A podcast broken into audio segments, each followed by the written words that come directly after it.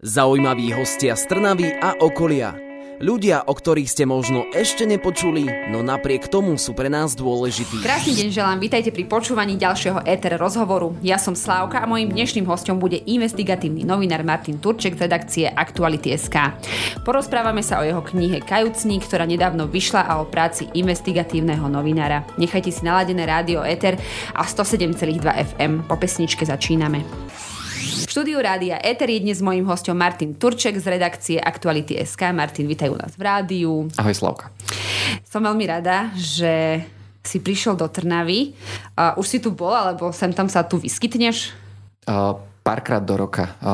V Trnave býva každoročne Akadémia investigatívnej žurnalistiky, na ktorú chodím ako lektor. Tak v posledné roky som bol hlavne z tohto dôvodu v Trnave. Mám to tu rád, je to veľmi pekné mesto. Áno, to sme radi. A sme radi, že si sa tu vyskytol aj dnes. Verím, že mnohí poslucháči tvoju prácu poznajú, čítajú a vedia teda o tebe a pre tých, čo nie, tak by som ťa rada trošku predstavila. Normálne oficiálne si investigatívny novinár. Áno? Presne tak. Presne tak. Ako si sa dostal k práci novinára? A rád hovorím, že ako slepe kurek zrnu, pretože som študoval matfis, a po ktorom by z väčšiny mojich spolužiakov boli programátori. Mne sa nič také robiť nechcelo, ale hľadal som niečo, čo mám vnútri v sebe. A dostal som sa náhodne a veľkým šťastím do mimovládok. Prijal ma šéf Transparency International Slovensko v tom čase a z toho už to bol relatívne malý krôčik žurnalistike, kde som sa dostal preto, lebo ma zaujímal verejný záujem, kontrola politikov a verejných funkcionárov. A z tejto, raz, dva, tri. A z tejto neziskovky si išiel už potom do nejakého o, denníka alebo nejakého proste plátku? Z Transparency International Slovensko som išiel do nadácie Zastavme korupciu, čiže ďalšie mimovládky a odtiaľ už som išiel priamo do Aktuality.sk. Uh-huh. No ale však vieš, že teraz si predstavím toho programátora a teraz, že musíš sa vyjadrovať akože aj v širších vetách ako jednotkách a nulách. Vieš, nebolo to ťažké naučiť sa, že ako tie vety skladať, aká informácia má byť v, v Perexe alebo tak. Doteraz si zo mňa niekedy kolegovia robia srandu, že moje články vyzerajú viac ako excelovské tabulky, ako nejaké príbehy. A, a je to pre mňa trošku challenge, ako písať viac príbehovo a menej len akože fakt 1, fakt 2, fakt 3 a podobne. A, ale vždy sa cez to nejako s kolegami prelúskame a tým by som rád poďakoval aj mojim kolegom editorom, ktorí vedia písať trošku lepšie ako ja. Hej, tak oni to potom trošku učlovečia, hej? Aby... Áno, mňa najviac baví ten, ten rešerš, to zisťovanie toho, čo zle sa stalo a, a potom akože ak by bola súťaž v tom, kto to vie najlepšie napísať, tak asi by som nebol úplne majster sveta. Mm-hmm, ale tak hlavné sú asi tie dôležité informácie, čo tam tam dostaneš. Verím tomu, že áno. No, mohol by si nejak laicky nám povedať, že čo je to tá investigatíva, že ako sa tvoja práca líši od nejakého takého bežnejšieho novinára? Investigatívu jednoducho definujem ako žurnalistiku, ktorá odhaľuje niečo nové a čisto vo verejnom záujme. Čiže od nejakej uh, novinárčiny, ktorá len ako keby reportuje, že čo sa deje, nejakú tlačovku a podobne, tak investigatívny novinár sa uh, snaží odhaliť niečo, čo ešte nikto iný nevie. Uh, čiže nesledovať dianie, ale skúmať, uh, čo je za nejakými zmluvami, politickými dohodami a, a odhalovať čokoľvek nekalé, čo, čo odhalenie môže prospieť spoločnosti. Keďže viem, že táto, tie témy, ktoré ty spracovávaš, nie sú veľmi optimistické, sú niekedy ťažké, vážne. Baví ťa táto práca? Akože ideš ráno, že áno, idem do práce, juhu. Áno, presne tak idem. A veľmi ma to baví a, a občas zaznie tá otázka, že či nie som z toho frustrovaný a práve, že ono je to možno presne naopak, že, že tá práca, ktorá odhaluje niečo zlé a možno, že aj prináša, ja dúfam, že naozaj prináša niečo dobré, tak je práve to psychohygienou, ktorá naopak mi pomáha zostať optimistom a v dobrej nálade. Áno, to musím eh, posluchačom potvrdiť, že ja som sa aj trošku, trošku bála takých uh, vážnych tém, ale túto Martin je taký, taká veselá kopa, len čo som mala chvíľu uh, možnosť s ním ísť túto do rádia. Uh, tak som mala ďalšiu otázku, že či ťa to neovplyvňuje ako v súkromnom živote, že či si niekedy nepovedal, že ješ, dosť, poďme robiť niečo, sadiť stromy alebo niečo také veselšie. Nie, toto som si nikdy nepovedal, chcem pri tomto zostať eh, až do konca života, a, ale mám určite viaceré profesionálne deformácie, ktoré asi iní ľudia nemajú, že keď chodím niekde po ulici a vidím nejaké e, zaujímavé domy, tak hneď mám poput e, kliknúť si kataster a nájsť, kto vlastní dom, ktorý vyzerá prekvapivo honosne a podobne. To je super, to je fakt dobrá, dobrá deformácia. Chcela som sa spýtať, či sa dá oddeliť tá práca od súkromia, ale teda... Oddeluje sa ťažko. Oddeluje sa, oddeluje sa veľmi ťažko. No tak sme si ťa trošku uh, predstavili a mňa by ale veľmi zaujímala už tá konkrétnejšia práca. Už to možno také veselé nebude, ale kto vie, možno sa dostaneme k niečomu vtipnému. Ja budem veľmi rada, ak nás budete počúvať aj po pesničke. Nechajte si naladené rádio Éter a ešte sa len rozbiehame, tak máte sa na čo tešiť. Na frekvencii 107,2 FM je dnes so mnou investigatívny novinár Martin Turček z redakcie Aktuality SK. Ešte raz vítajú nás v rádiu. Ešte raz ahoj Slavka. No ahoj Martin. Ako dlho si už v aktualitách? 5,5 roka. 5,5 roka. A to je taký vážny čas, nie? To sa tak prelína s tými neblahými udalosťami, ktoré sa vtedy stali. Áno, ja som prišiel do aktualít práve pár mesiacov predtým, ako, ako sa stala vražda Jana Kuciaka. Ak, e, ešte sa dostaneme aj k tomu, ale zaujímalo ma, že ak tam prídeš, mm, ty máš túto konkrétnu skúsenosť, ale možno to bude tak, tak dá, sa, mm, dá sa to tak zo všeobecniť. Ak príde redaktor e, do novej redakcie, môžeš si vyberať, alebo ty si si mohol sám vyberať, že na akých témach asi chceš pracovať, alebo už ťa tak trošku akože za, zaradia, že takáto oblasť bude asi tvoja. Asi to nie je úplne štandard, ale ja som v tomto mal veľké šťastie, že som si mohol bez problémov vyberať svoje témy, ale to je aj tým, že predtým som sa venoval nejakej investigatíve mimo vládkach. Aj do aktuálit som prišiel s tým, že tam budem robiť investigatívu, takže už som vedel, čo chcem robiť, ale mm, je bežné, že nemá to až každý novinár také luxusné, že si sám vyberá, čo bude robiť. Mhm, ty dokážeš spracovávať akože viac tém naraz? Ja nedokážem spracovávať menej tém naraz. Aha, tak. mne najviac vyhovuje robiť asi na 100 témach naraz a trošku hyperaktívnym spôsobom skákať z jednej na druhú, z jedného zistenia na druhé a takým spôsobom ma to nejak baví. No a podľa čoho si ty konkrétne vyberáš svoje? Často prídu náhodou.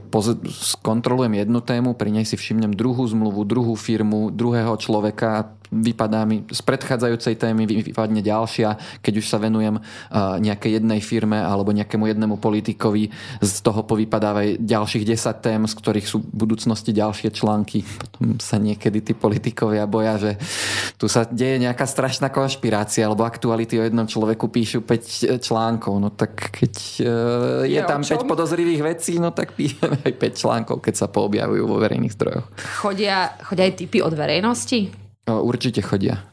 Je to asi menšina tých článkov, ktoré, ktoré robím na základe typu, ale chodia. A ako by som, keby som ja vedela o niečom nekalom, hej, čo sa mi úplne nezdá, tak ako tebe to akože doručiť, aby si to aj všimol aj otvoril? Nie, že by som vedela, ale keby som si všimla divnú budovu. Mám zverejnený e-mail na profile v aktualitách, čiže není problém buď cez ten e-mail to poslať, alebo to má strach to posielať cez e-mail, tak uh, dá sa to poslať cez Facebook, myslím, že ten mám tiež zverejnený na profile. Mm-hmm. A, a, a ak nie samotný podnet, tak uh, aspoň nejakú žiadosť o kontakt a potom už sa to dá posielať aj cez nejaké šifrované aplikácie. Aha, tak, jasne. O tých už vieme, bohužiaľ, o, z toho verejného života. Mňa veľmi fascinuje u teba alebo u mm, novinárov podobných tebe, že dokážete zistiť a nájsť také veci, normálne, že z verejne dostupných zdrojov. Ty si spomínal zmluvy alebo neviem čo, dostupné dokumenty. Ja, mňa fascinuje, že to dokážete nájsť. Ako ti napadne, že akú zmluvu, kde a čo v nej máš hľadať. Ja, keby som si to ako like aj prečítala, ja by som tam možno ani nevidela to, čo ty. Že, že ak, ako to proste viete? To už má človek tak vbudované v sebe, uh-huh. že potom ako vidí tých zmluv 100 alebo tisíc a podobne, tak už má vypracovaný taký ten interný kompas, ktorý hovorí, že a toto bude niečo zaujímavé. Uh, no musí to človeka trošku baviť, aby sa prelúskal tými pr- prvými a, tým, a tými začiatkami, pri ktorých možno, že nie až tak dobre vie, že čo je zaujímavé a čo nie. Ale e, často je to také, že prechádzam toho naozaj veľa prechádzam, pozerám si nejakým spôsobom stovky zmluv a potom už mám naozaj vypracovanú takú intuíciu, že vidím, že tejto sa treba trošku začať venovať, lebo tam sú nejaké zaujímavé firmy, zaujímavé dodávky, zaujímaví subdodávateľia, zaujímavé sumy za niečo. Ja som si uh, ťukla aj aktuality, aj tvoje meno a je tam akože dosť taká častá periodicita toho, že to vychádza. Koľko ti asi trvá, kým proste niečo, niečo publikuješ? Kým niečo uvidí svetlo sveta? Asi od dvoch hodín do piatich rokov. Aha, tak? Veľmi, veľmi sa to vyvíja. Jednoduché články, ktoré sú len o tom, že napríklad Bela Bugár dostane 70 tisíc za prenájom pôdy pod obchvatom, tak sú hotové za niekoľko hodín. A potom sú témy, ktoré naozaj, kde postupne zhromažďujem nejaké e, veci aj niekoľko rokov predtým, ako sa vôbec podarí nejaká téma publikovať. No, vrátim sa k tomu, že ty si sa dostal do tej redakcie naozaj tesne pred tým, ako sa stala tragická vražda tvojho kolegu. Máš strach pre to, čo robíš? Ja sa priznám, že nie. Ani po tom, čo sa stalo pred tými 5 rokmi? Ja chápem každého, koho v kom to trošku strachu spôsobí a je to úplne prirodzené, ale ak mám byť za seba úprimný, tak mňa osobne to len utvrdzuje v tom, že už sa nikdy nič podobné nestane, keďže Janová vražda bola vyšetrená a myslím, že už si nikto nebude myslieť, že môže spáchať niečo takéto a tým si pomôcť. Musím využiť situáciu, že tu mám teba a, a, konkrétne z tejto redakcie, z ktorej bol aj on. Nech teda odpočíva v pokoji. Zmenila sa tá redakcia nejak potom, po týchto udalostiach, že neviem, uh, viac tam bolo ostrahy, alebo aj tí novinári viac si dávajú pozor na zdroje, alebo neviem, ty mi povedz, či dobre strieľam, alebo nie. Veľmi sa zmenila vo veľa veciach. Jeden príklad je, že naozaj sa zmenil spôsob, akými novinári komunikujú so zdrojmi a, a zmenila sa aj ostraha. My sme naozaj boli mm, strážení SBS-kou niekoľko mesiacov. Uh, videli sme aj auta polície často pred redakciou. Uh, nás ako ľudí uh, to veľmi spojilo, pretože to bola naozaj to, to bola hrozná trauma, ktorá, ktorá nás spájala do jedného celku, ktorý zároveň prežíval ľudskú tragédiu a zároveň sme sami seba podporovali v tom, že že musíme pokračovať, ísť ďalej a aj dokončiť Janovú prácu a k tomu nám vlastne dopomohlo dopomohli kolegovia zo všetkých iných médií, s ktorými sme potom na Janových veciach spolupracovali. To je úžasné, že aj tí iní, vlastne ako keby konkurencia sa k vám pridala. Ty vravíš, že ty teda nejak strach nemáš, ale tvoje okolie sa bojí o teba, alebo vtedy sa bálo? Rodičia sa báli. Uh-huh. A už teraz je to, už je to také, že si zvykli? Dúfam, že už teraz je to úplne v pohode. Hej, ja verím, že už nikomu nič takéto hrozné nenapadne. Uh, mala som tu rôznych hostí nie z, iba z, teda z tvojej branže, ale z nejakého takého verejnejšieho uh, života, z mesta a, alebo z nejakých úradov a vždy sa stretávajú s nejakými negatívnymi komentármi na sociálnych sieťach, pod článkami a tak ďalej. A Mal si aj ty nejaké také negatívne skúsenosti? Nemusí to byť možno iba troll, čo napísal, oj, čo to tam píšeš, Turček, ale vieš niečo také, že si si pal aj aj, to už asi budeme riešiť. Zrovna včera som odpisoval jednej bývalej novinárke, ktorá nám napísala e-mail, v ktorom naznačuje, že tým, že aj o niekom píšeme, ale je sa zdá, že by sme mali inak, tak ako keby sme mali byť podozrivý z korupcie, čo ma, vlastne ma to viac pobavilo, mm-hmm. ako mhm. že by, ma, že by ma to nejako zarmutilo. A myslím, že nedošlo k ničomu takému, čo by bolo treba riešiť. A teraz mám takú, takú trošku inakšiu otázku, že na základe toho, čo si napísal, máš nejakú skúsenosť, že sa niečo pohlo, že sa začalo niečo vyšetrovať, že sa niečo možno aj vyriešilo? Mám, myslím, že veľa takých skúseností. Veľakrát sa po našich článkoch odvolávali funkcionári alebo začali vyšetrovania. Ja mám veľmi rád príklad kauzy Mýtnik, ktorá je teraz akože veľmi médiami sledovaná a bude sa v nej veľa ľudí, bude v nej veľa ľudí čeliť obžalobe, a ktorá už predtým, ako bola odhalená orgánmi činnými v trestnom konaní, tak bola do veľkej miery pokrytá u nás, kde sme informovali presne o tých zmluvách medzi finančným riaditeľstvom Imreceho a kamarátom Suchobom a mm-hmm. ako presne bol porušený zákon pri ich uzatváraní, čo všetko tam bolo podozrivé a čo tomu predchádzalo. Ty musíš mať aj naštudované zákony, máte tam možno nejakého právnika, čo vám s tým pomôže, že vieš, lebo nemáš všetko v hlave, že čo bolo porušené, ako, kde, ktorý zákon. Ak ide o nejaké detaily, ktoré sa týkajú nejakých stavebných zákonov a podobne, tak uh, vždy máme koho os- osloviť. Mm-hmm. Čiže vieme osloviť aj odborníkov, ktorí sa aj verejne vyjadrujú. A, a zákony, ktoré sú najrelevantnejšie k tomu, čo, čo robím, tak sa snažím mať naštudované zákony o verejnom obstarávaní, infozákon a tak ďalej. Čo ťa v tejto práci ešte motivuje a tak tlačí dopredu, že ešte, ešte budem písať viac a chcem, aby bolo lepšie v tejto krajine a, a samého ma to, ma to veľmi baví, naplňa ma to, robí ma to šťastným. Tak už motivácie ani o moc viac netreba. Ani sa asi nedá už byť viac motivovaný. To sa asi nedá. Uh, s tou motiváciou mi napadlo, že uh, ty chodíš takto aj uh, nejaké besedy do škôl, do vysokých škôl a uh, neviem ešte kam všade. Zaregistroval si za tých 5 rokov od tragédie, ktorá sa tu stala, že by možno viac mladých ľudí, možno budúcich novinárov sa zaujímalo o tú investigatívu? Že by to nejako ovplyvnilo aj túto oblasť? Zdá sa mi, že áno a nevedel by som to vyjadriť, že číslami, ale áno, zdá však už aj to, že nás takýmto spôsobom niekde, pozývajú, tak svedčí o nejakej podpore investigatívy a záujmu uh, o ňu. A áno, myslím si, že teraz je ten záujem o niečo vyšší a, a ešte aj uvidíme o pár rokov, že uh, koľko ľudí išlo študovať teraz v týchto rokoch žurnalistiku a, a snaží sa nastúpiť na túto dráhu. No verím, že budú písať dobre ako ty a tvoji kolegovia. A, okrem toho, že píšeš, tak teraz asi dávaš aj viac rozhovorov, keďže vyšla aktuálne e, kniha Kajúcnik. O tej sa budeme baviť už o chvíľu. Budem rada, ak si stále necháte naladené rádio Ether na 107,2 FM, pretože môj host tu ešte bude a bude reč práve o tejto knihe. Počúvate rádio Eter a víkendové rozhovory. Ja som Slavka a v štúdiu je aj Martin Turček, investigatívny novinár a z redakcie Aktuality.sk a aj autor knihy Kajúcnik.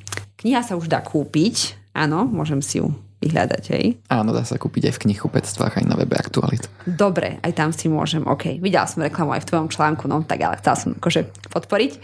Ja mám, t- uh, ja mám otázky aj z kategórie, ktoré ja volám, že jednoduchšie že čím sa krstí takáto kniha? Už ste ju krstili?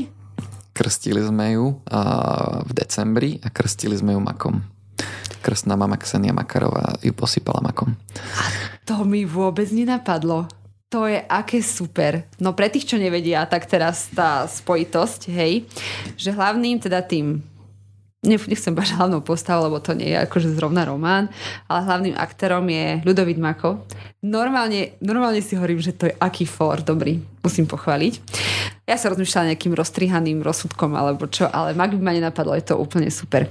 A kedy si sa ty za, začal zaoberať týmto konkrétnym pánom? Myslím, že v roku 2019 prvýkrát, keď uh sa nám s ním podarilo dohodnúť rozhovor. Boli sme na ňom aj s kolegami Janom Petrovičom a vtedy Dagom Danišom. A vtedy sme si naštudovali množstvo vecí o aj ňom, aj kriminálnom úrade finančnej správy a spovedali sme ho o podozrivých veciach. A on bol taký suverénny, že väčšinu tých, tých podozrení nám tak spak ruky na ne poslal odpoveď bez myhnutia oka. A tak odpovedal aj na otázky, ktoré sa neskôr ukázali, že úplne, ale totálne klamal, a, ale dokázal to bez toho, aby sa mu čo len brva pohla. A po tomto rozhovore uh, sa nám podarilo zistiť aj viac ešte o jeho majetkoch, napojeniach na, na jeho viaceré firmy a, a odtedy už to išlo tak povediac uh, dolu vodou s, je, mm-hmm. s, je, mhm. s jeho podozreniami. Prečo práve táto téma vyšla knižne? Lebo robíš naozaj veľa tém, veľa nazvime to, že príbehov alebo kaos. Prečo táto? Táto je najzaujímavejšia nielen preto, že, že Mako sa stal pravdepodobne najznámejším spolupracujúcim obvineným a kedy sa informovalo v médiách najmä o jeho výpovediach a o tom, čo on povedal orgánom činným v trestnom konaní a aké stíhania začali. Ale trošku menej sa hovorilo o jeho podozreniach, jeho majetkoch a veciach, ktoré stále, ktorým mi stále treba jeho podrobovať nejakému kritickému náhľadu. Ale aj pre jeho charakter, kdežto on fungoval v nejakom systéme, ktorý mm-hmm. opísal, ktorý naozaj bol korupčný, zločinný systém, v ktorom fungovalo mnoho lojálnych ľudí, a, ktorí fungovali fakt každodenne na kamarátskych výpomociach, úplatkoch a tak ďalej. A on v ňom bol ako keby uh, samostatná jednotka. On bol v kolektívnom systéme, bol individualistom, ktorý extrémnym spôsobom vedel hrať na vlastné triko. Uh, extrémnym spôsobom si veril, ale to aj pre jeho, môžem to myslím, že úplne nazvať, že, že šikovnosť, lebo on je človek inteligentný a človek, ktorý mnoho vecí ovláda, aj tým si dokázal zabezpečiť aj množstvo nelegálneho prospechu.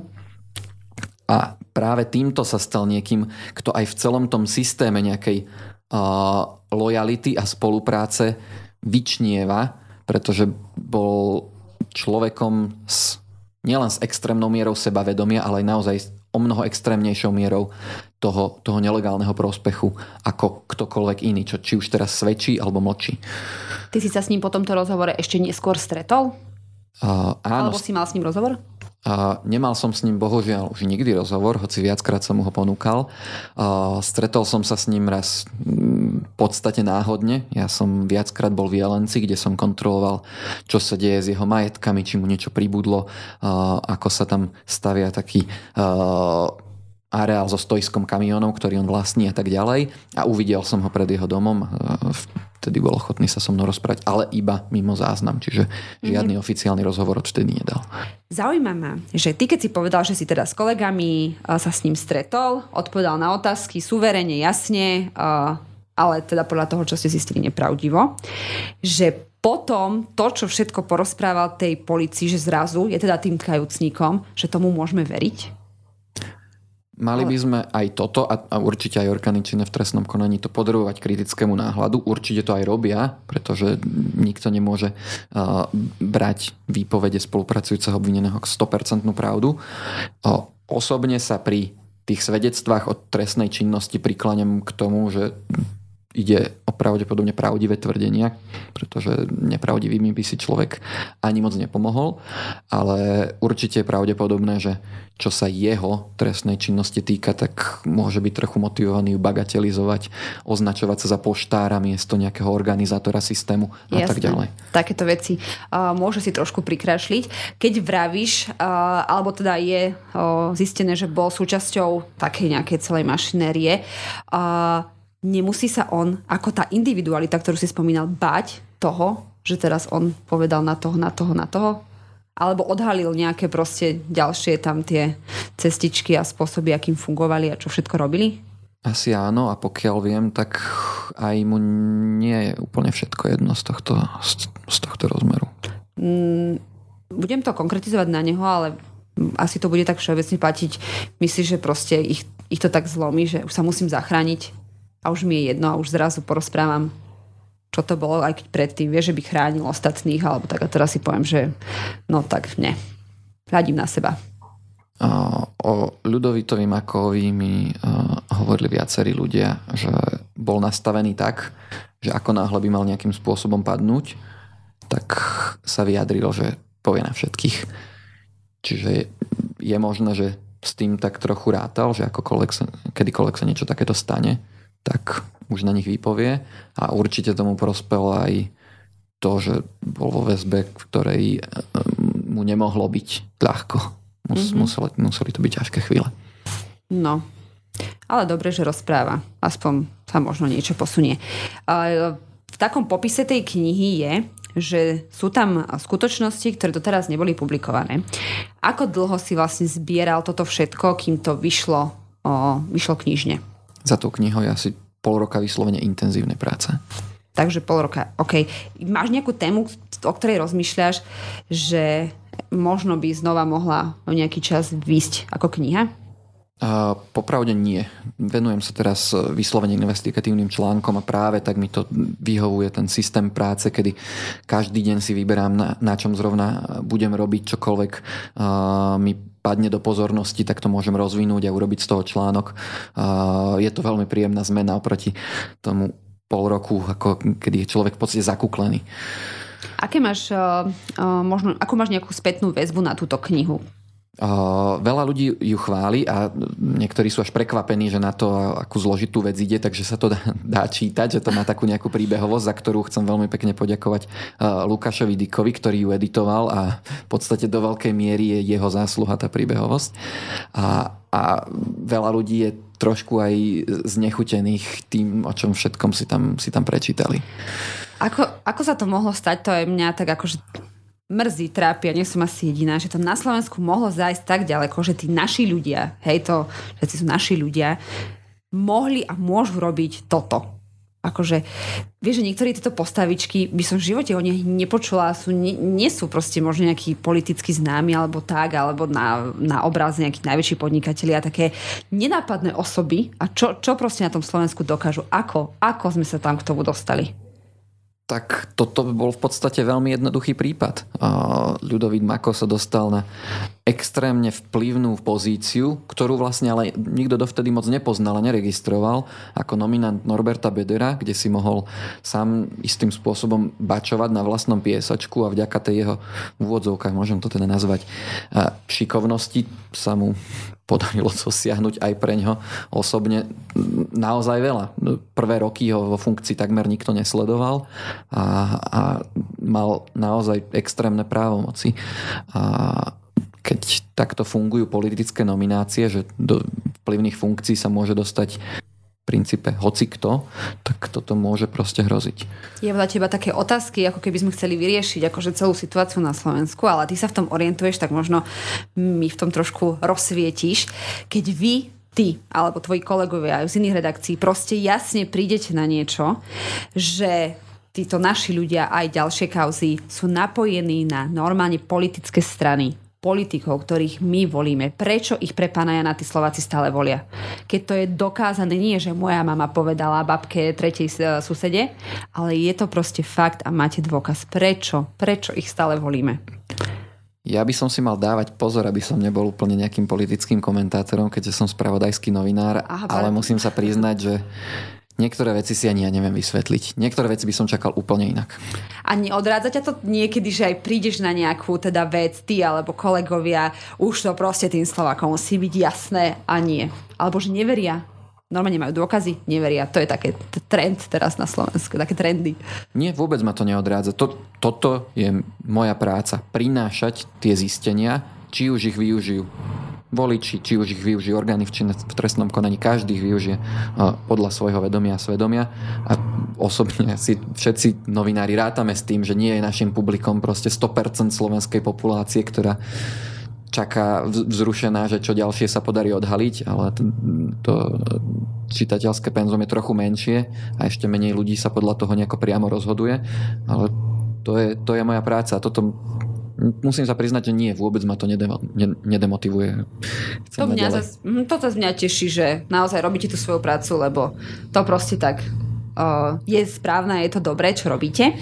A premyšľal si ale niekedy, že možno, či by ti nebolo lepšie možno v inej krajine, alebo nestretol si sa s takým názorom možno v tej novinárskej obci Stretol som sa s takýmto názorom, dokonca aj s, takým, s takými obavami, že z toho, čo bude na Slovensku, či sa ľuďom nebude oplácať odísť za hranice. Ja sa priznám, že som takto nikdy nerozmýšľal, keďže naozaj tá práca je do veľkej miery o tom, aby tu bolo lepšie, tak to, že zatiaľ tu nie je lepšie, tak by asi nemalo brániť tomu, aby sme túto prácu robili, pretože práve to, že v budúcnosti tu niečo bude fungovať lepšie, je, je jej cieľom.